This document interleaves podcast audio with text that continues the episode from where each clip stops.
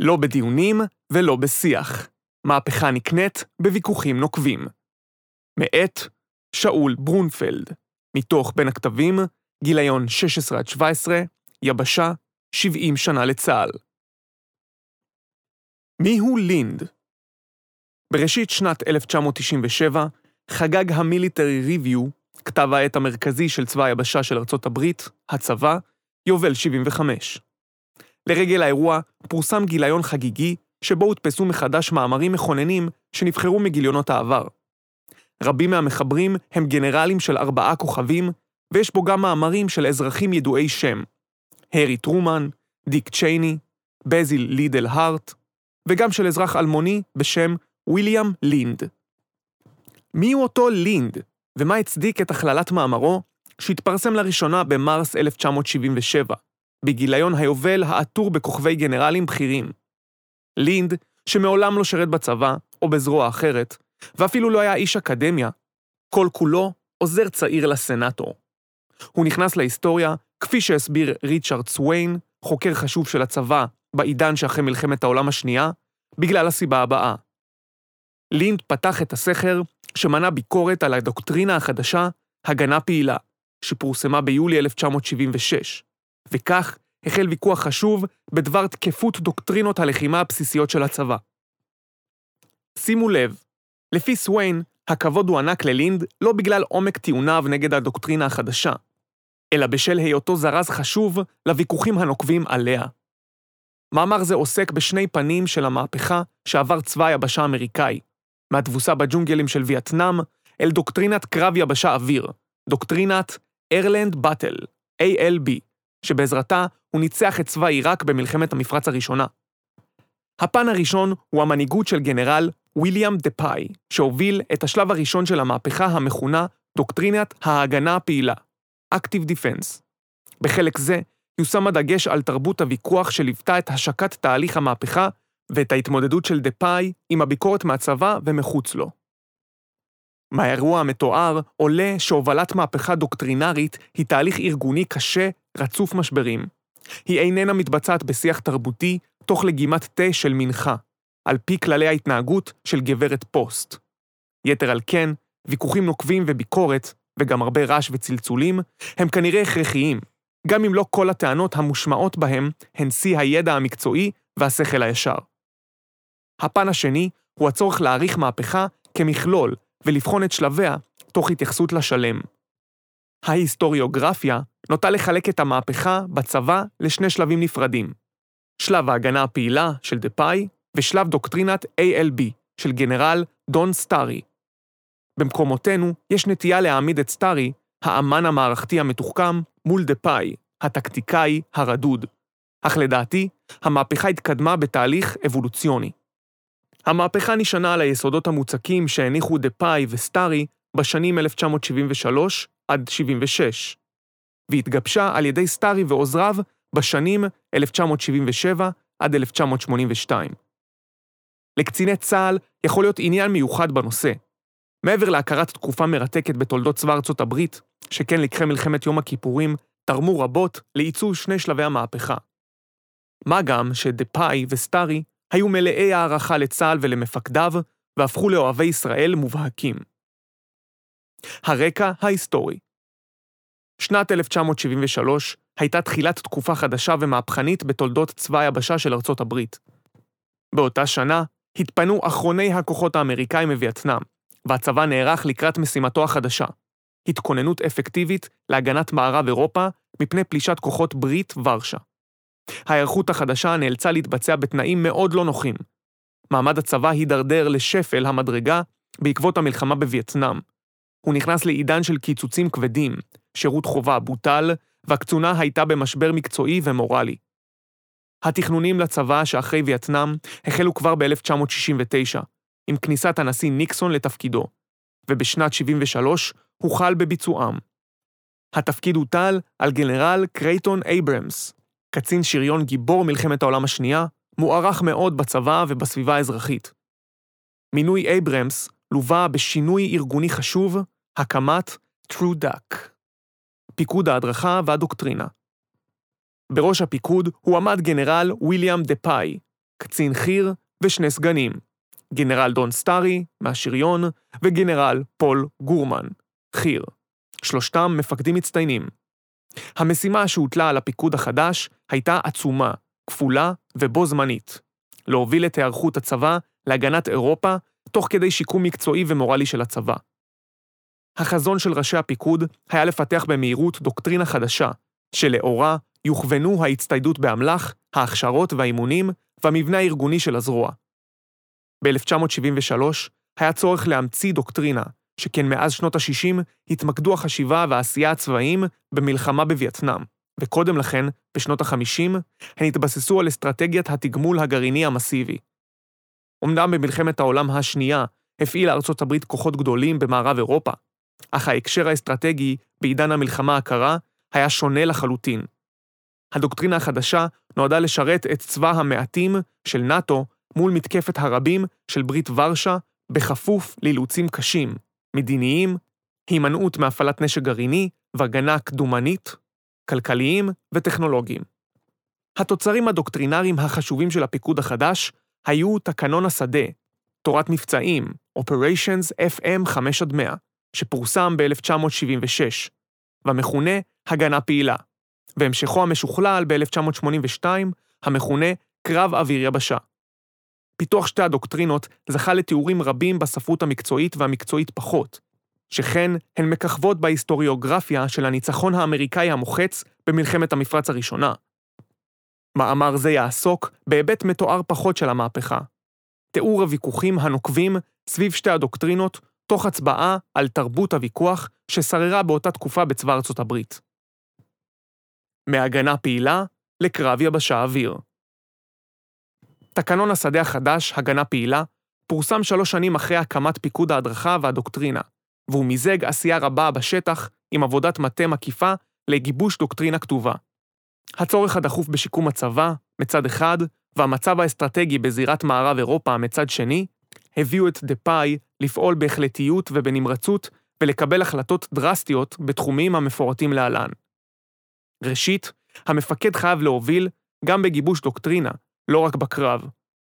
אם בכוונתך לשנות את הדוקטרינה של הצבא, נושא חשוב מאוד וגם שנוי במחלוקת, הפיקוד העליון חייב להיות מעורב אישית בתהליך.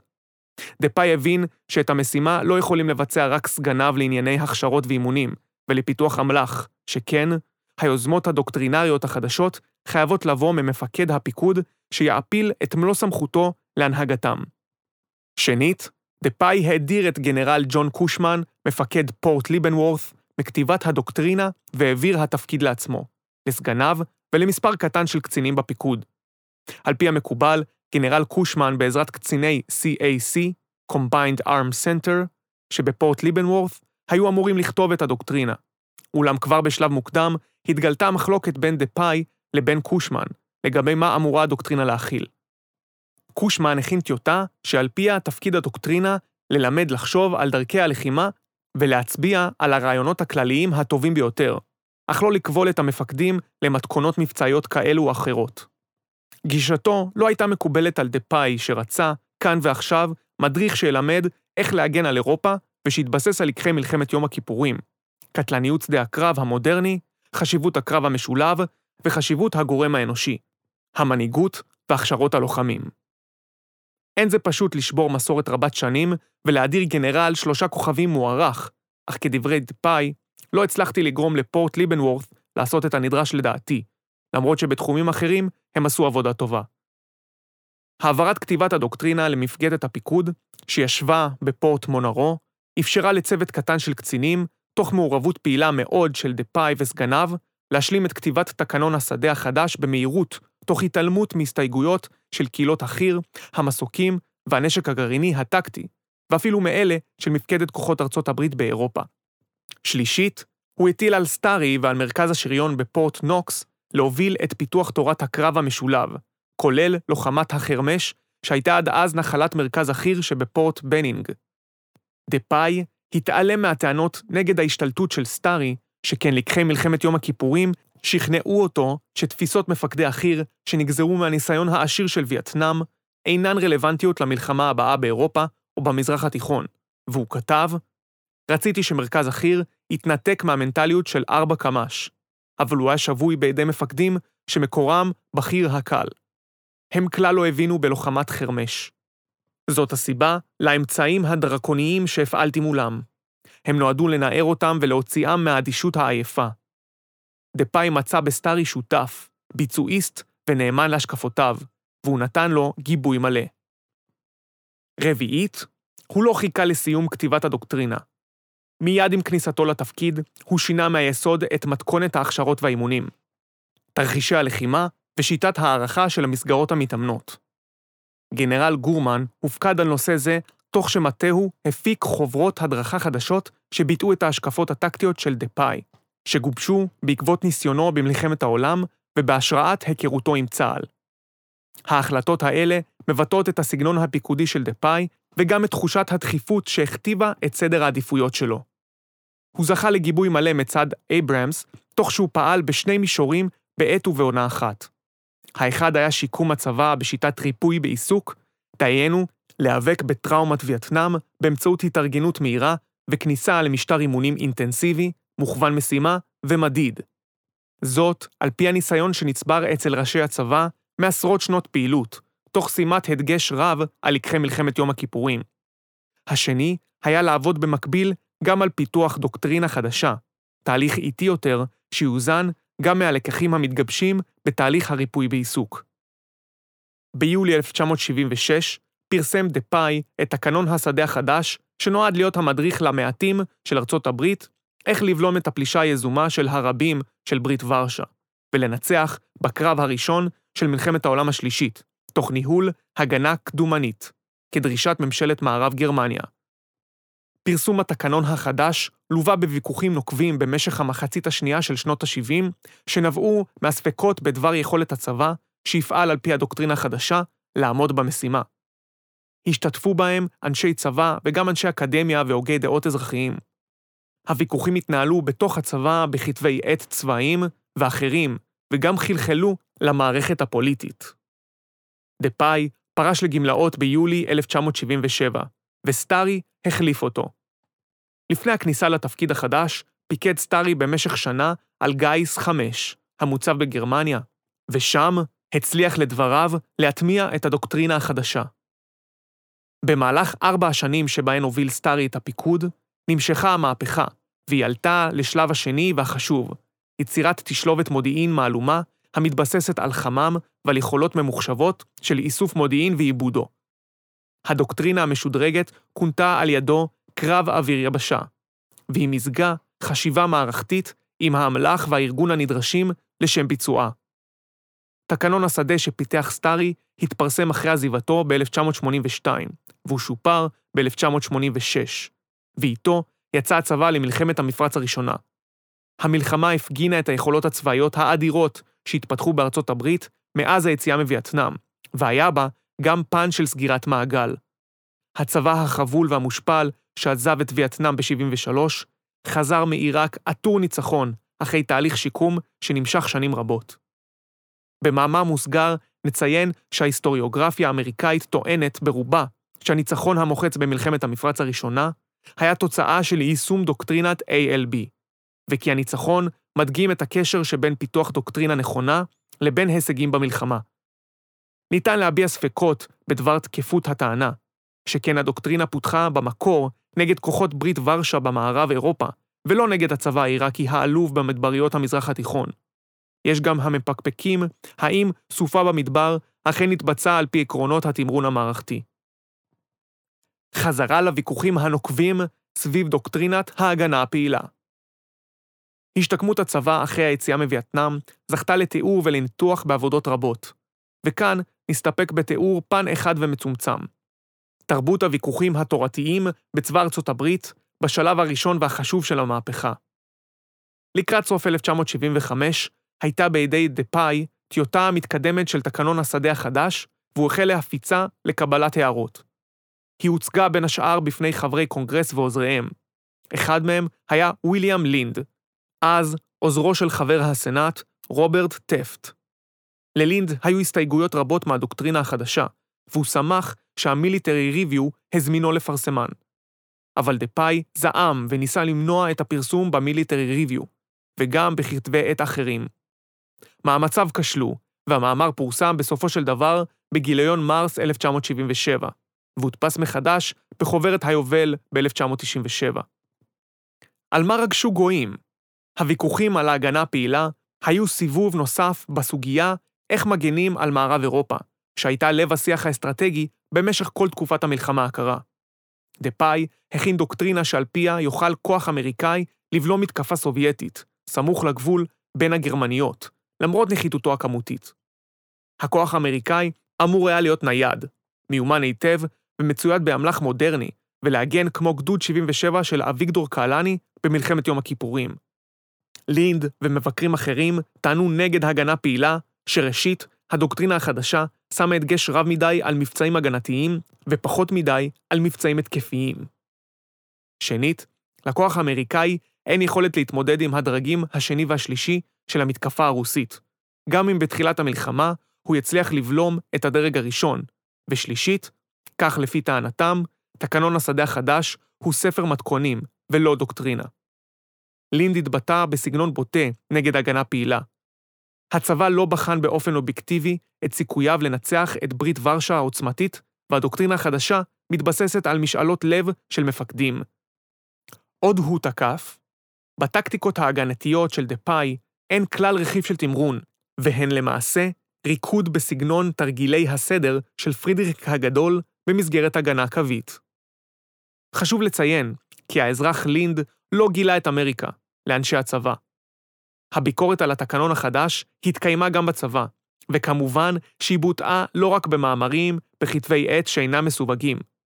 כך למשל, ב-10 בספטמבר 1976, כתב גנרל הייג, המפקד העליון של נאט"ו, לדפאי מכתב קצר, מחמיא ודיפלומטי, שבו הוא משבח את ההגנה הפעילה, ורואה בה חריגה מבורכת מהנטייה המסורתית של הצבא לתכנן את המלחמה העתידית על פי מלחמות העבר. בנוסף, הוא פירט את הסתייגויותיו.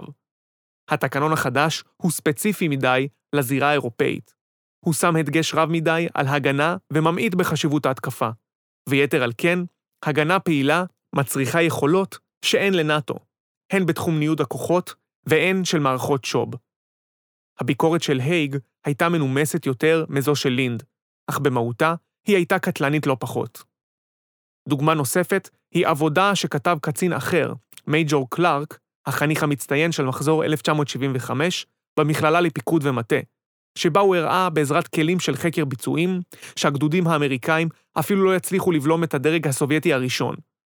העבודה של קלארק נוסחה באופן שאינו דיפלומטי, והוא הצביע על בעיה נוספת שלא עלתה בוויכוחים בכתבי העת שאינם מסווגים. להערכתו, הכישלון של פלוגות וגדודים בבלימה ייצור ערפל קרב במפקדות הגבוהות, והוא יעכב את הפעלת הנשק הגרעיני הטקטי, בשלב שעוד ניתן להפעילו.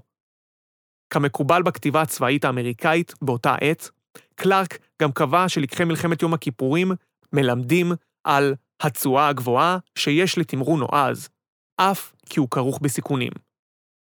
את הביקורתיות בתוך הצבא ניתן להבין גם על רקע המשבר המורלי של הקצונה הבינונית שיצאה חבולה ומוכה מווייטנאם.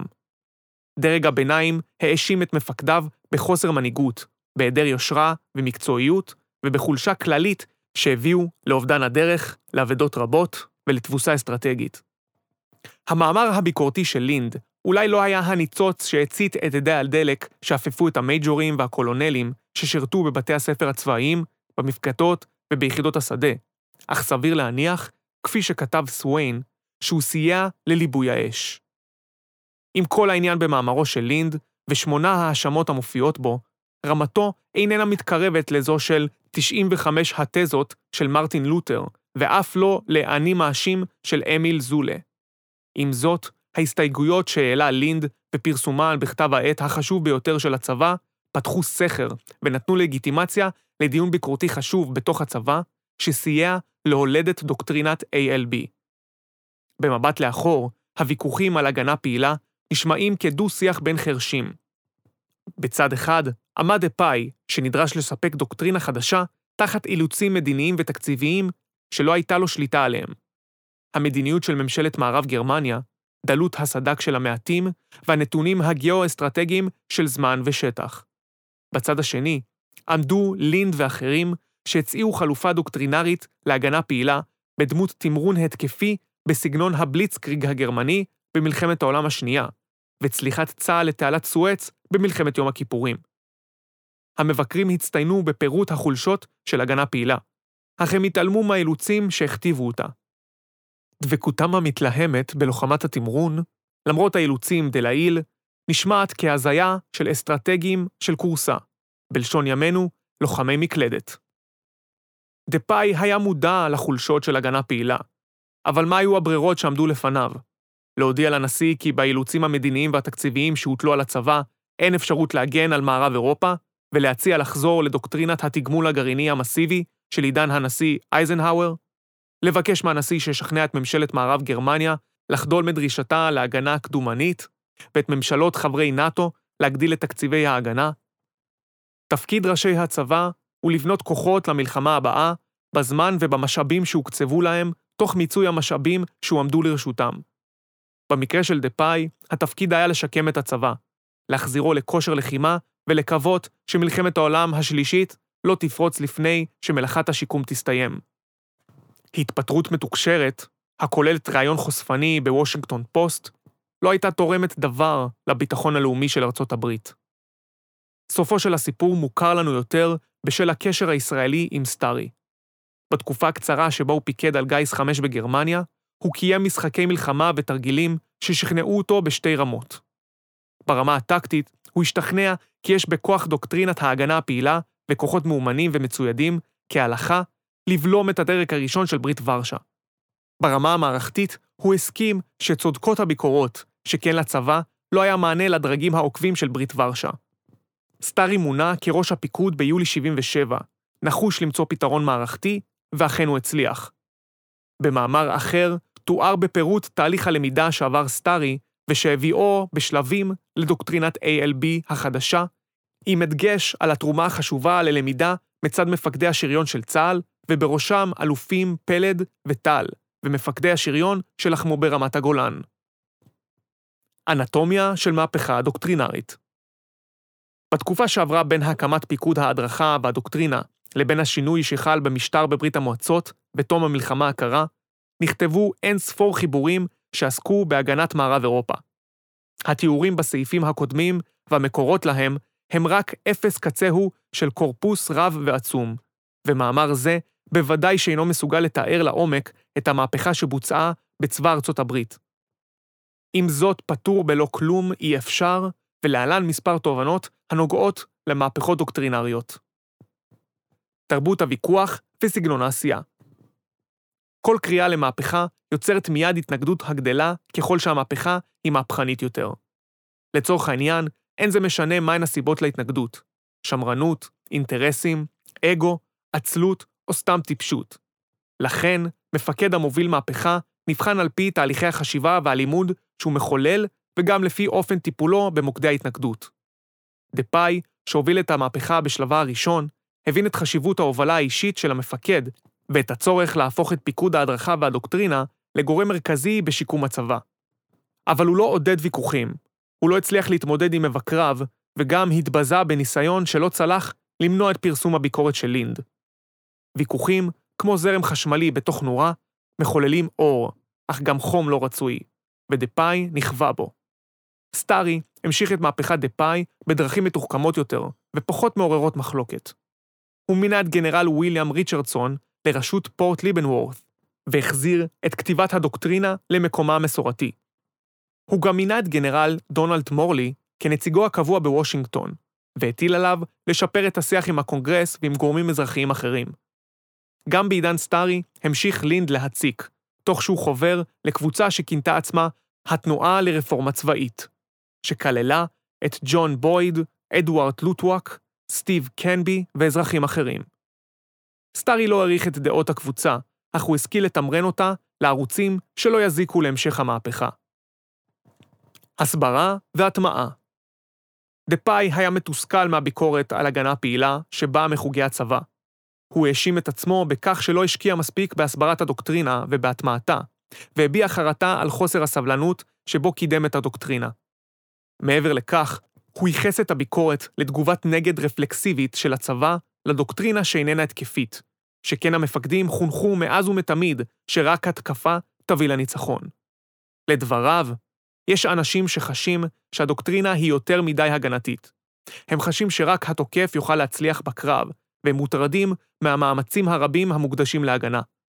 אני מסכים לכך בכל ליבי. המצב הוא בכי רע, וגם אני אינני סבור שניתן לנצח מלחמה בעזרת הגנה.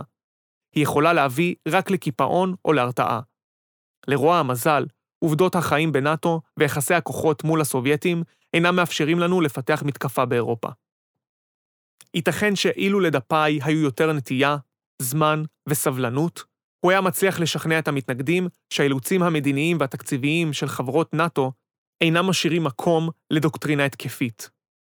סטארי, לעומת זאת, סיפר כי בתקופה הקצרה שבה הוא פיקד על גיס 5 בגרמניה, הוא הכין אותו לבלום את הדרג הסובייטי הראשון על פי דוקטרינת ההגנה הפעילה, והמפקדים בגיס השתכנעו בהדרגה שניתן לבצע את המשימה בהצלחה.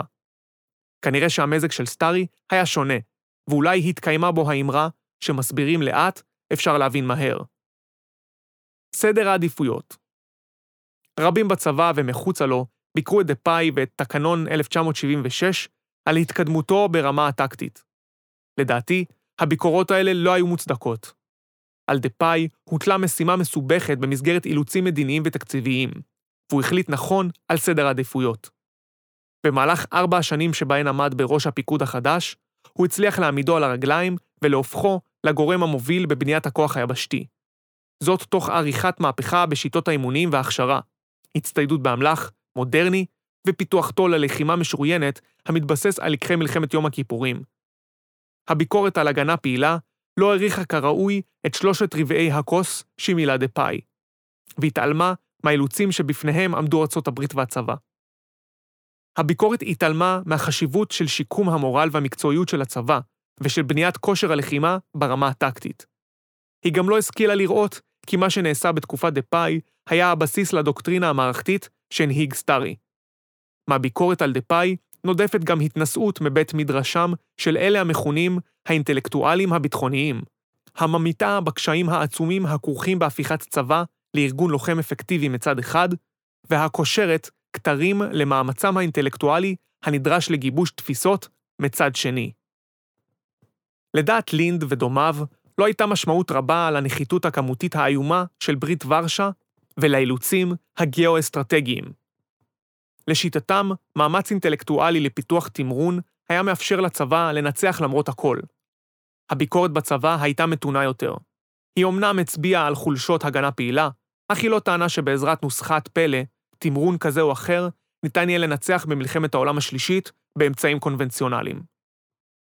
השותפים המעצבנים לוח הזמנים וסדר העדיפויות של הצבא הושפעו מאוד גם מהשותפים רבי העוצמה במערב גרמניה ובארצות הברית, שאיתם היה צורך לתאם את המהפכה. מול גרמניה היה צורך לקבל את דרגות החופש המדיניות, שתהיינה הבסיס לדוקטרינה, וגם לתאם אותם עם זו של הבונדסוור, שסיפק את עיקר הכוחות מול ברית ורשה. בארצות הברית היה צריך לתאם את הדוקטרינה עם זו של חיל האוויר הטקטי, המוחזק לעתים כאויב של הצבא. בלב דוקטרינת ALB עמד הסינכרון עם משאבי חיל האוויר, מטוסים לסיוע קרוב ולאמנעה, ומטוסים לתצפית, מודיעין ושו"ב. אפילו סטארי נזקק לזמן רב, תוך הפעלת כישרונותיו הדיפלומטיים, להגיע לתיאום הנדרש עם חיל האוויר. שותף בכיר נוסף, ומעצבן עוד יותר, היה הקונגרס האמריקאי, המתקצב את הסד"כ, והמעורב בנושא באופן שאינו מוכר במקומותינו. למרבית הצרות, בעידן שאחרי וייטנאם, היה מעמד הצבא בשפל, וכך גם הנכונות לתקצב את האמל"ח ואת הדיוויזיות שנדרשו לביצוע מהפכה. לינד וחבריו בתנועה לרפורמה צבאית הוסיפו לקושי בכך שהם ניהלו מסע מתוקשר ופופוליסטי נגד השקעה בטכנולוגיה צבאית מתקדמת. מהפכה איננה עניין של זבנג וגמרנו. המהפכה שעבר צבא ארצות הברית מדגימה היטב את הטענה שמהפכה היא תהליך הנמשך שנים רבות, אף עשרות שנים. על כך עמדו כבר אחרים, שציינו כי הדוגמה המובהקת היא הבליצקריג הגרמני בשנים 1939 עד 1941, ששורשיו נעוצים בשנים האחרונות של מלחמת העולם הראשונה. על כך ניתן להוסיף כי התגבשות מהפכה והשלמתה אינן תהליך לינארי פשוט, שכן במהלכן משתנים או מתחלפים רבים מהכוחות המעצבים את התהליך. השיקולים הגיאו-אסטרטגיים, הטכנולוגיים, האינטרסים, הנפשות המובילות ועוד ועוד. כיוון שזהו המצב, קשה מאוד להעריך מרכיב יחיד של התהליך, או של בודד, בלי להציגו בהקשר הכולל של המהפכה. הדברים אמורים גם בגיבורים של מאמר זה. דה פאי לא היה הפשלונר הטקטי, שלא השכיל לראות מעבר לקצה חוטמו. לינד לא היה אנליסט מבריק שחשף את דלות החשיבה של דה פאי. סטארי זכה והביא את המהפכה לשלב הבשלות, אך הוא גם היה השותף העיקרי לשלבה הראשון, שאותו הוביל דה פאי. לינד עשה אומנם רעש גדול, אבל הממסד הצבאי לא היה זקוק לו על מנת להבין את חולשות ההגנה הפעילה. כן, זה נשמע מסובך, אבל כאלה הם הדברים החשובים באמת, כמו מהפכה בעניינים צבאיים. סיכום סיפור הצבא האמריקאי, מהכישלון בג'ונגלים של המזרח הרחוק אל ההצלחה במדבריות המזרח הקרוב, מתאר מורכבות של מהפכה. היא איננה תוצר ליניארי של רעיון מבריק העולה במוחו הקודח של מפקד או אקדמאי. נכון או יותר לתארה כהתפתחות המתעצבת באמצעות המתח העצום בין שאיפות נאצלות לבין אילוצי החיים, תוך התחככות מתמדת עם השותפים מצד אחד, ועם האויב וכוונותיו מצד שני. תהליך זה דורש זמן, וקשה לעשות בו קפיצת דרך, בגלל הצורך בהיזון חוזר ובהצפת טעויות ושגיאות במהלך הביצוע, וגם בגלל הצורך לסנכרן את השותפים הרבים לתהליך. החיכוך המתמשך במהלך המהפכה והוויכוחים המלווים אותו, הם כמו החיכוך שבין הצמיג לכביש. הוא מסיע את המכונית, אך הוא גם יוצר חום ורעש רבים. במבט לאחור, נראה כי חלק מהטענות נגד הגנה פעילה היו שגויות מלכתחילה, וחלקן האחר התעלם מהיות הדוקטרינה החדשה רק שלב ראשון של המהפכה. הביקורות התעלמו מהאילוצים, מסדרי העדיפויות ומלוח הזמנים של דה-פאי וסגניו, וחד הצדדיות שלהן מדגימה את הסכנה שהיא בהתייחסות רק לחצי עבודה. ניתן להשוות מטאפורית את הביקורות לשאלה מסוג למה צה"ל הזדרז להכניס לשירות את מרכבה סימן 1? למה הוא לא חיכה קצת ולא קפץ ישר למרכבה סימן 3? הרי היה ידוע שלסימן 1 היה מנוע חלש, מערכת בקרת אש פרימיטיבית, ותותח בקליבר 105 מילימטר בלבד, וגם המיגון לא היה משהו. הוויכוחים הנוקבים בקהילת הביטחון הלאומי בארצות הברית בחצי השני של שנות ה-70, שתוארו לעיל, מדגימים את חשיבות הפתיחות והחשיפה. עוד בזמן אמת, ובוודאי בחוכמה שלאחר מעשה. היה ברור כי חלק מהביקורת של לינד הייתה חובבנית, ושחלק אחר שלה כבר הובן ממילא בצבא. הרי לינד לא היה אזרח צעיר מבריק שהצליח לגלות שהמהלך הביטחוני הוא עירום. למרות זאת, הוא זכה בתהילה, כי מאמרו, הכתוב היטב ובשפה ברורה, פתח את הסכר והזרים אנרגיה רבה לוויכוחים הדוקטרינריים הנוקבים גם בצבא. כיוון שכך, יש לכבד את הדחף והנחישות שלו, ואת ניגוח הממסד הצבאי, הנמשכים גם במאה ה-21. לבסוף, גם זיכרון אישי. בשנים 2006 ו-2007 נפגשתי עם לינד פעמיים. הוא הצטייר בעיניי כרומנטיקן המתרפק על מורשת הקרב של הוורמאכט. טכנופוב, תימהוני משהו. רדוף להט אוונגליסטי לחולל מהפכות צבאיות, ובעל דעות נחרצות בכל עניין. מה הביא אותי, אז יו"ר הבורסה לניירות ערך, לפגישות עם לינד, לוטבק וקנבי, הדוברים הבולטים של התנועה לרפורמה צבאית, לפני שנעלמה מהחיים הציבוריים בארצות הברית. מעשה שהיה, כך היה. בשנים 2001 עד 2004 הייתי גם תלמיד בחוג ללימודי ביטחון באוניברסיטת תל אביב, ונחשפתי לביקורת קטלנית על דה פאי מצד אחד, ולהערצה לסטארי ולקולונל בדימוס ג'ון בויד, כן אבי ה-OODA לופ, שחבר ללינד מצד שני. עיינתי במקורות אמריקאים, וגיליתי כי בצבא יש הערכה רבה למעשיו, עד עצם היום הזה, כולל לחלקו בהקמת פיקוד ההדרכה והדוקטרינה והובלתו בשנותיו הראשונות. חקירת הפער הביאה לי תואר שני, בהצטיינות יתרה, וגם התפרסמה בשני מאמרים אקדמיים. השנים שחלפו הביאו אותי למסקנה שחלק גדול מהביקורת על דה-פאי הייתה למעשה תצפית מגובה נמוך מאוד. לדעתי, תצפית מגובה רב יותר, המקיפה תקופה שלמה, מביאה להערכה שונה וחיובית, שאותה הצגתי לעיל. אני גם סבור שהתמונה שהצטיירה מגדות המוסררה איננה משקפת את אשר אירע על גדות הפוטומק, שכן כפרפרזה על אמירתו של ניוטון. סטארי הצליח לעצב את דוקטרינת ALB המשוכללת רק בזכות עמידתו על כתפי דה-פאי הענק.